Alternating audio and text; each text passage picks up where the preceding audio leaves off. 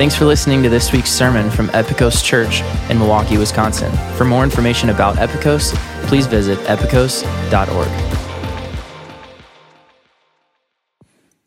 Good morning, Epikos. Good morning, Epikos. There we go. Let's see, that's better. That's better. Um, I, I, did a poor job the first time, too. Um, my name is Ed, for those of you who don't know me, one of the pastors uh, here at Epikos, and I am sharing the Word of God with you. We are in chapter 5 today, and we'll be looking at verses 19 through 47. So, as you're turning, I'll just tell you a little story that uh, might be related to what we're going to see today.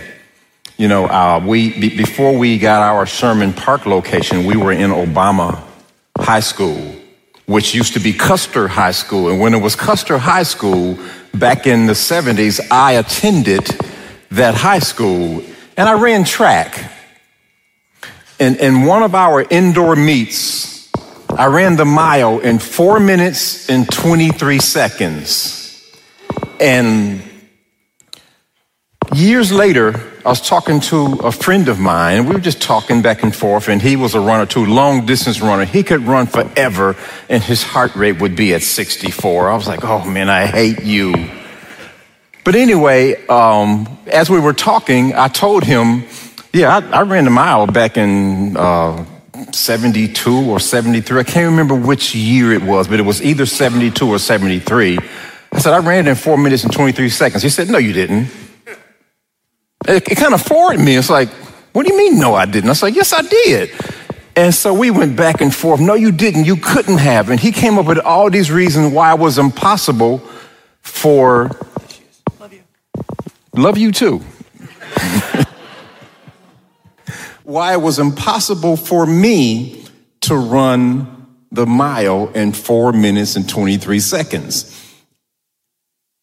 that conversation went on for a while because that 423 meant something to me. And here this guy is just like, you did not do it. Not, well, I'm not sure. He's, you didn't do it. So that conversation ended with him believing that I didn't do it and me having no proof because I didn't have a microfiche right in front of me where I could go back and, and pull up the results.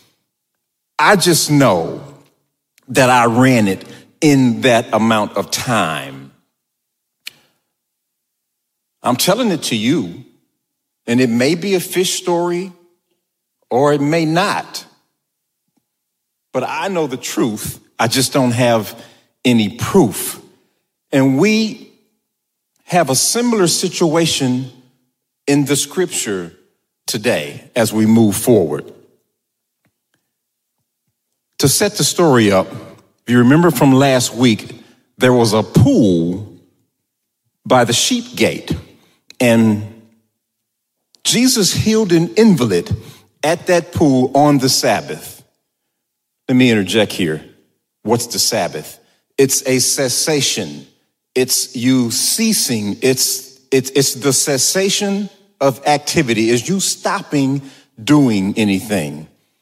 And the Jewish leaders took that to the degree and they came up with all of these Old Testament regulations and rules. And what it really did is it became a burden on the people. And I've got a book of all these rules. I'm just going to just share a couple of them with you. If a chicken lays an egg on the Sabbath, you got to kill it for working. Unless you eat the egg. That's what I was waiting for. I got, I, I got one from somebody over there. you could walk a thousand feet and it would not be considered work. But if you walked any longer than that, it was work. So if you went for a walk and you walked 501 feet away from home, you can't get back home. When I was a firefighter, a friend of mine, he was married to a Jewish lady. And, you know, we, we only had one public phone, so he had to take turns, and it was his turn. He was on the phone. When he got off the phone, he came to me and he says, Ed, I know, I, I know you're a Christian, and I am too. My wife is Jewish, and just, just something weird just happened. It's just really funny to me. He said she cooked all of her food yesterday, which was Friday, so that she didn't have to do any work Sunday. No, I'm sorry, Saturday. But Saturday came and she noticed that she forgot to turn off the oven. So she walked next door, knocked on the door, and asked her neighbor to come and turn the oven off for her so she wouldn't do any work. That's the kind of stuff that the Sabbath had been turned into by these Jewish leaders. Anybody ever did that, by the way? Call somebody else to turn your oven off? I mean, this, think about this. It took more work to walk next door and knock on the door than to just do that. But that would have been work to her because that's what she was told. Now, here's a controversy from last week. I, I, I hope you remember last week.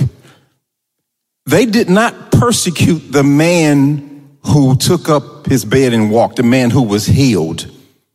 They begin to persecute Jesus. Here's one reason why Jesus had already healed somebody that was demon possessed on the Sabbath day. And you can go and see that in Luke chapter 4, verses 31 through 37. So the Sanhedrin was already suspicious of Jesus and they really had their eye on him. So when they confronted Jesus with this unlawful thing that you did, you healed this man by this sheep pool, he just simply replied, I'm just doing the work that my father is doing. They instantly understood the claim that he was making. And they, they changed their accusation from Sabbath breaking to blasphemy because Jesus claimed to be God. And the penalty for blasphemy in those days was death. This here is where the official persecution of Jesus began and it ended in his crucifixion. You know, I mean, how dare he, Jesus, making himself equal with God? But he was making himself equal with, I'm not used to this. You, you guys bear with me. He was making himself equal with God because he is God. This is the main theme of the book of John is to get the point across that we are learning about the God of heaven, the God who took on flesh and came down here to dwell among us, to live among us and show us a better way. So verse 16 from last week says, and this was why the Jews were persecuting Jesus because he was doing these things on the Sabbath. How dare he turn off the stove? But Jesus answered them, My Father is working until now, and I am working. Verse 18 says, This was why the Jews were seeking all the more to kill him because not only was he breaking the Sabbath, but he was even calling God his own father. Listen at this part making himself equal with God. So let's look at verses 19 through 23 in today's passage as we move on. It says, So Jesus said to them, Truly, truly, I say to you, the son can do nothing of his own accord, but only what he sees the father doing. For whatever the father does, that the son does likewise. For the father loves the son and shows him all that he himself is doing. And greater works than these will he show him so that you may marvel.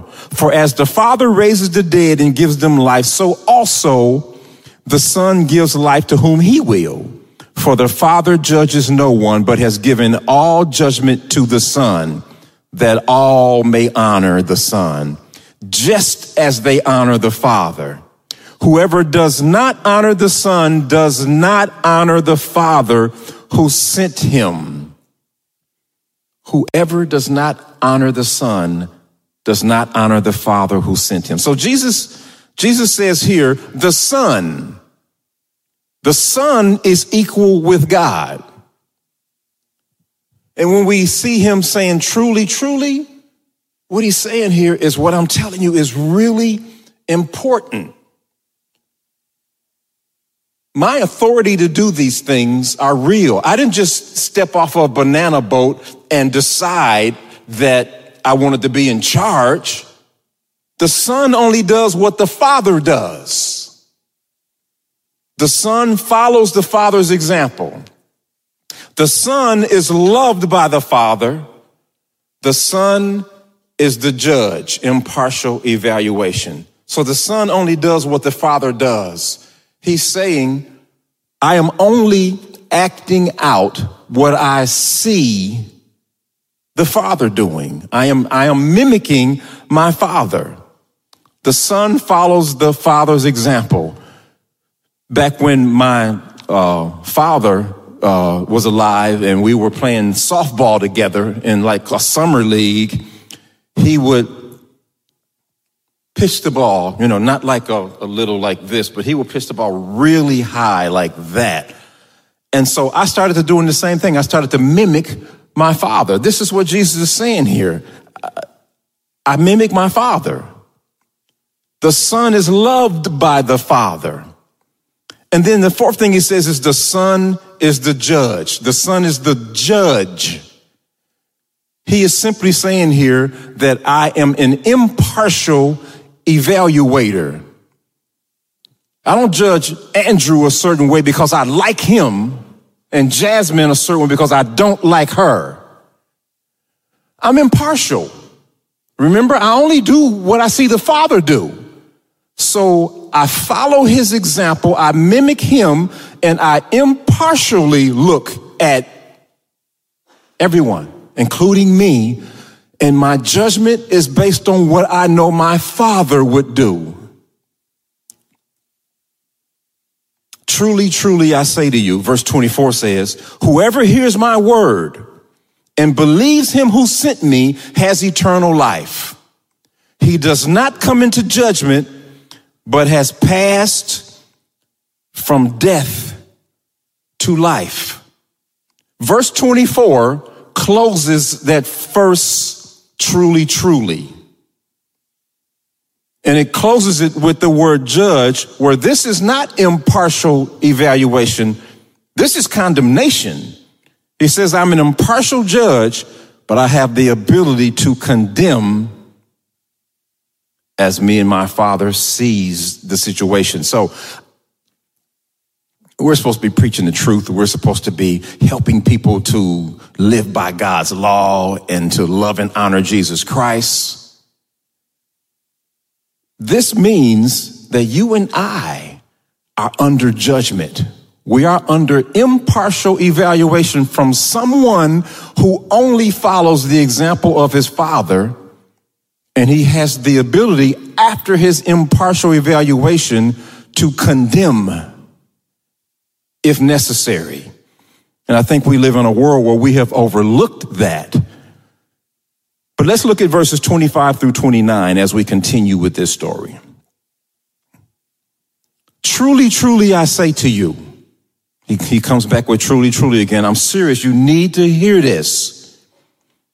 I say to you, an hour is coming and is now here when the dead will hear the voice of the Son of God, and those who hear will live.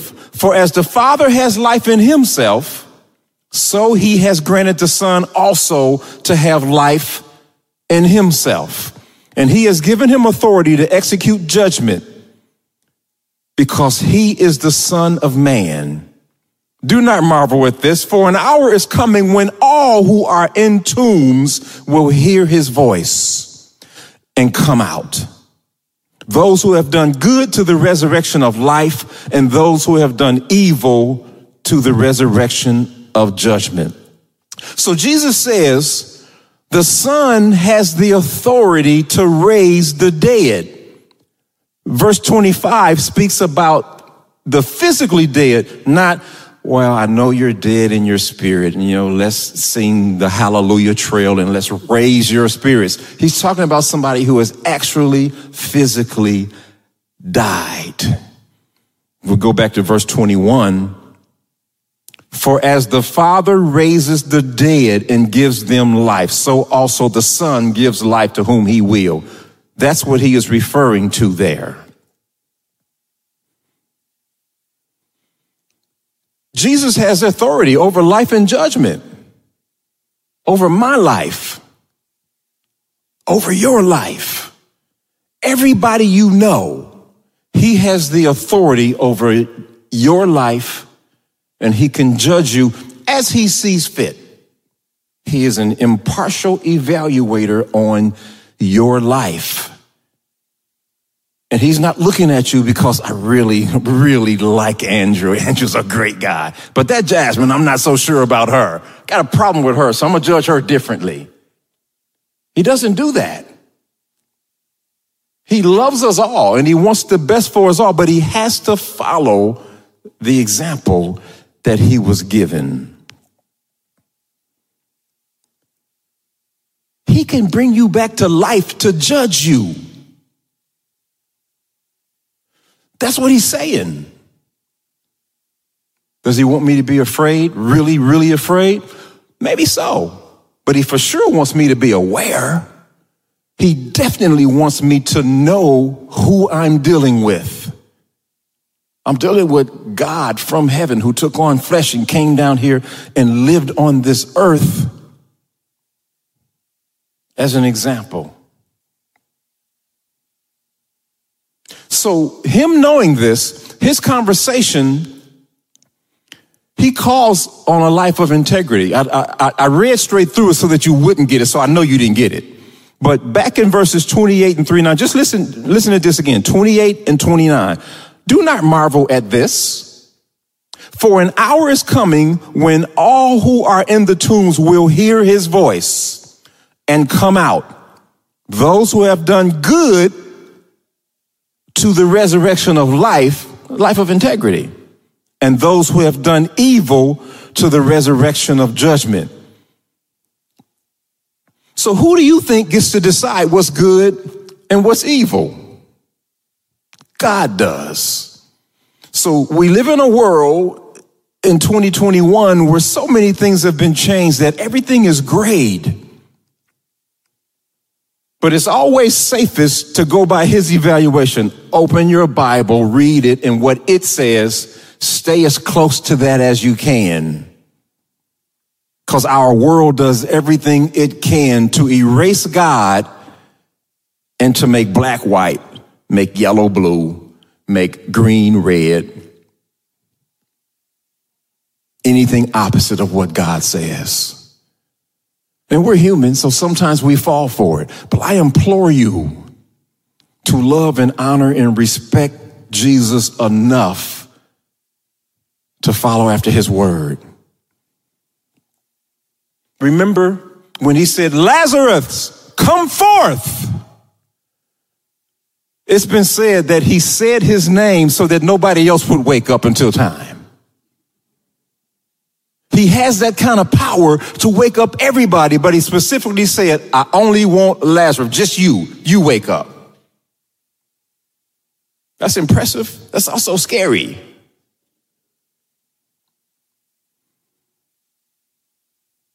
Because the Son has the authority. In his authority, the Son only does what the Father does. Let me just listen to this again. He only does what the Father does. The Son follows the Father's example. The Son is loved by the Father. The Son is the judge. So the Son of God has equal authority with the Father. And then verse 30 says, he says, I can do nothing on my own. As I hear, I judge, and my judgment is just because I seek not my own will, but the will of him who sent me. Jesus is the son of God. He switched from the son to I. Jesus has accepted the role of judge. And he doesn't judge on his own. He doesn't make up rules as he goes. He judges as he hears from his father. So now, for you and for I, the question of his authority is personal. Did he run the mile in 423 or not? You have to decide that now. Did he or didn't he? He's saying he did. He looks like he really believes he did, but did he really do it? Is he really who he says he is? In my case, it was me sitting with my friend and it was me trying to convince him. It was me alone. I didn't have anything else to prove my case. If I had had the newspaper clip, I could have said, look, there it is right there. This was 12, 13 years later. Maybe more. I, I, I just really don't remember, but I didn't have anything to back up what I was saying. The difference here is Jesus brings in witnesses to support his claim. Look at verse 31. He says, If I alone bear witness about myself, my testimony is not true. I'm telling you, I ran the mile in four minutes and 23 seconds. but, but I'm not telling you that if I alone give testimony that is not true. It's true, I did. But I'm alone, so there's no re- real reason for you to believe me. If I alone bear witness about myself, my testimony is not true. I'm not boasting about myself. I'm not tooting my own horn. I'm not pumping myself up. He says, there's another who bears witness about me. And I know that the testimony that he bears about me is true. So he brings in three witnesses. And for the first witnesses, he said to them, You went to my first witness. Verse 33 says, You sent to John, and he was borne witness to the truth. Jesus is not making this claim because he says a man can validate what I'm saying. It's just that you went to this man and you trusted and believed him, and he spoke about me. So my first witness is somebody that you guys went to. The second witness is the things that he did, starting in verse 36. But the testimony that I have is greater than that of John. You went to John because you trusted John. So that's my first witness. I have a witness even greater than that.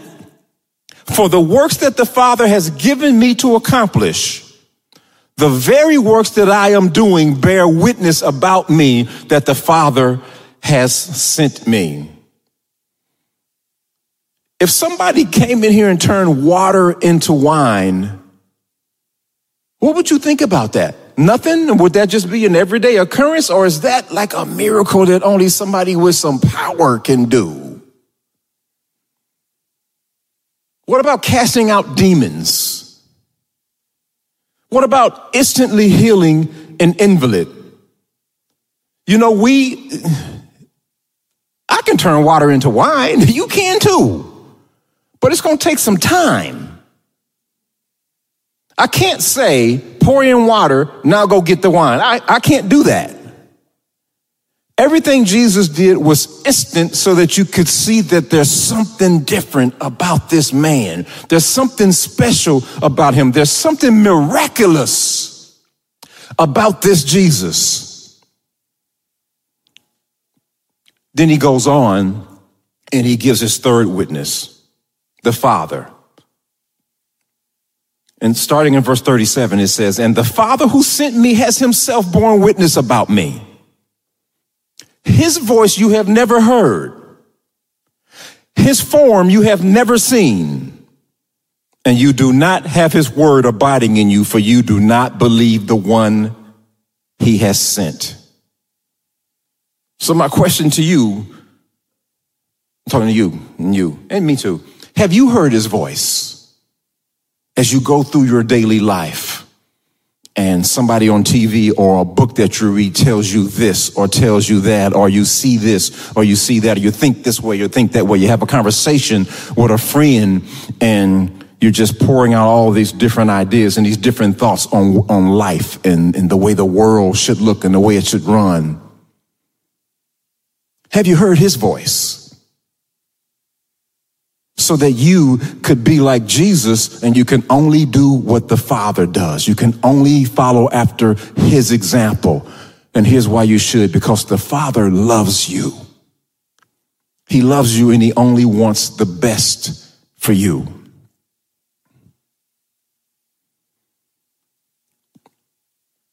Jesus has met the requirements. Two or three witnesses. They talked with John the Baptist. They knew of his miracles, but Jesus said they didn't hear the voice of the Father. Okay, why not? Because his word, they didn't allow his word to produce faith in their hearts. Let's look at verses 39 and 40. You search the scriptures because you think that in them you have eternal life. And it is they that bear witness about me. These very scriptures that you're looking through, they're talking about me. Yet you refuse to come to me that you may have life.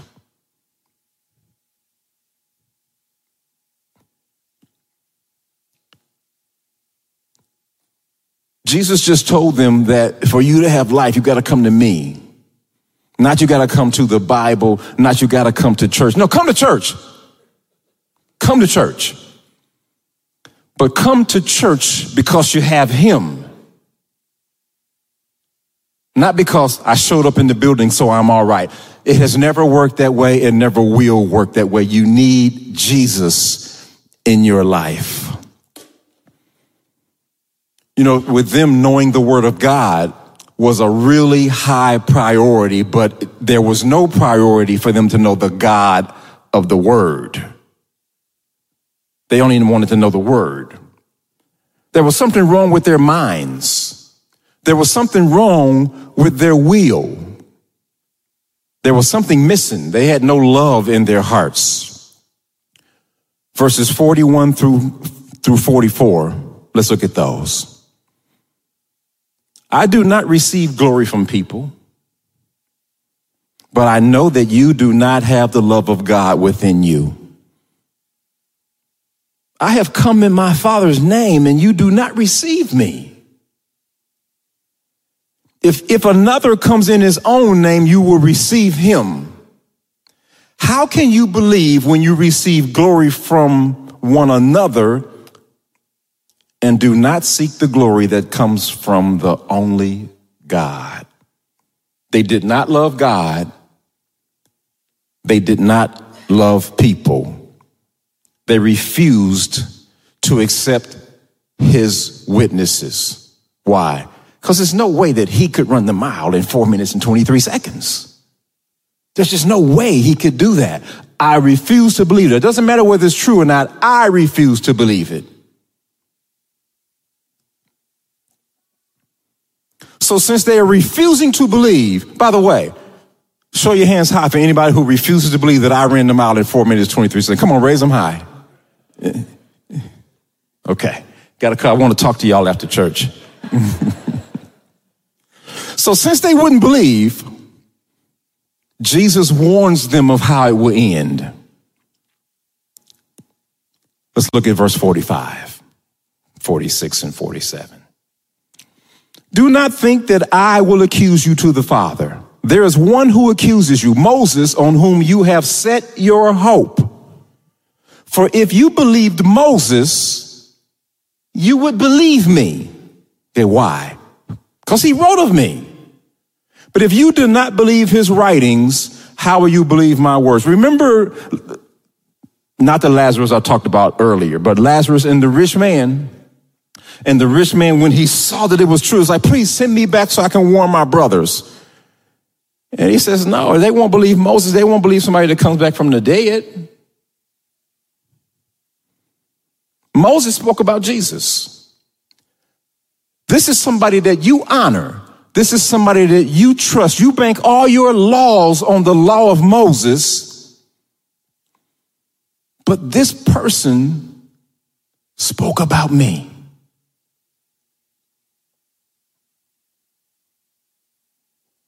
Here's what we need to do examine our own personal lives and examine our life in the church. Has the church become a synagogue where we have our rules set up and Jesus' stuff can stay outside? You know, the letter to the seven churches where it says, I'm knocking, I'm, I'm, I'm knocking, I want you to open the door and let me in. He is asking for us to open the door to our hearts but he is the ruler of this church, not you, not me, not him, not anybody in here, nobody. We have to take a step back. We have to be more humble in who we think we are. And understand that there is one that is in charge, and it is Jesus, and it is not, it's not Ed Wade, not in charge of anything. So a question that I would ask is, is does religious tradition blind you to the word and that you goes for anybody? It goes for me. I have to ask myself that all the time. Clear your mind. Humble your will. Open your heart to the truth that Jesus Christ is the Son of God. If you haven't already, receive him as your Lord and Savior. That's what he calls for. Is that you would bend the knee. Any Game of Thrones? Good, good. Okay. y'all got to watch it. Bend the knee to him. Allow him to be Lord over your life. Because right now he is an impartial evaluator, but there will come a time when he will be a condemner.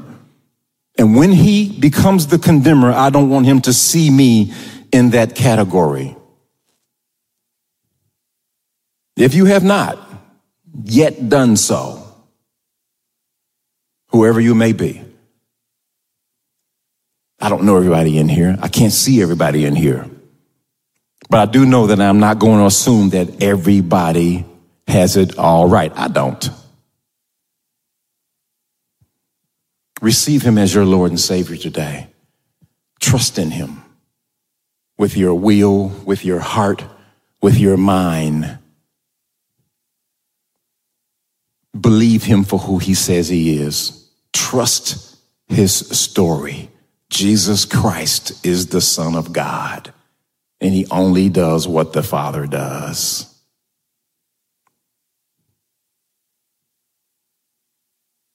Let's pray.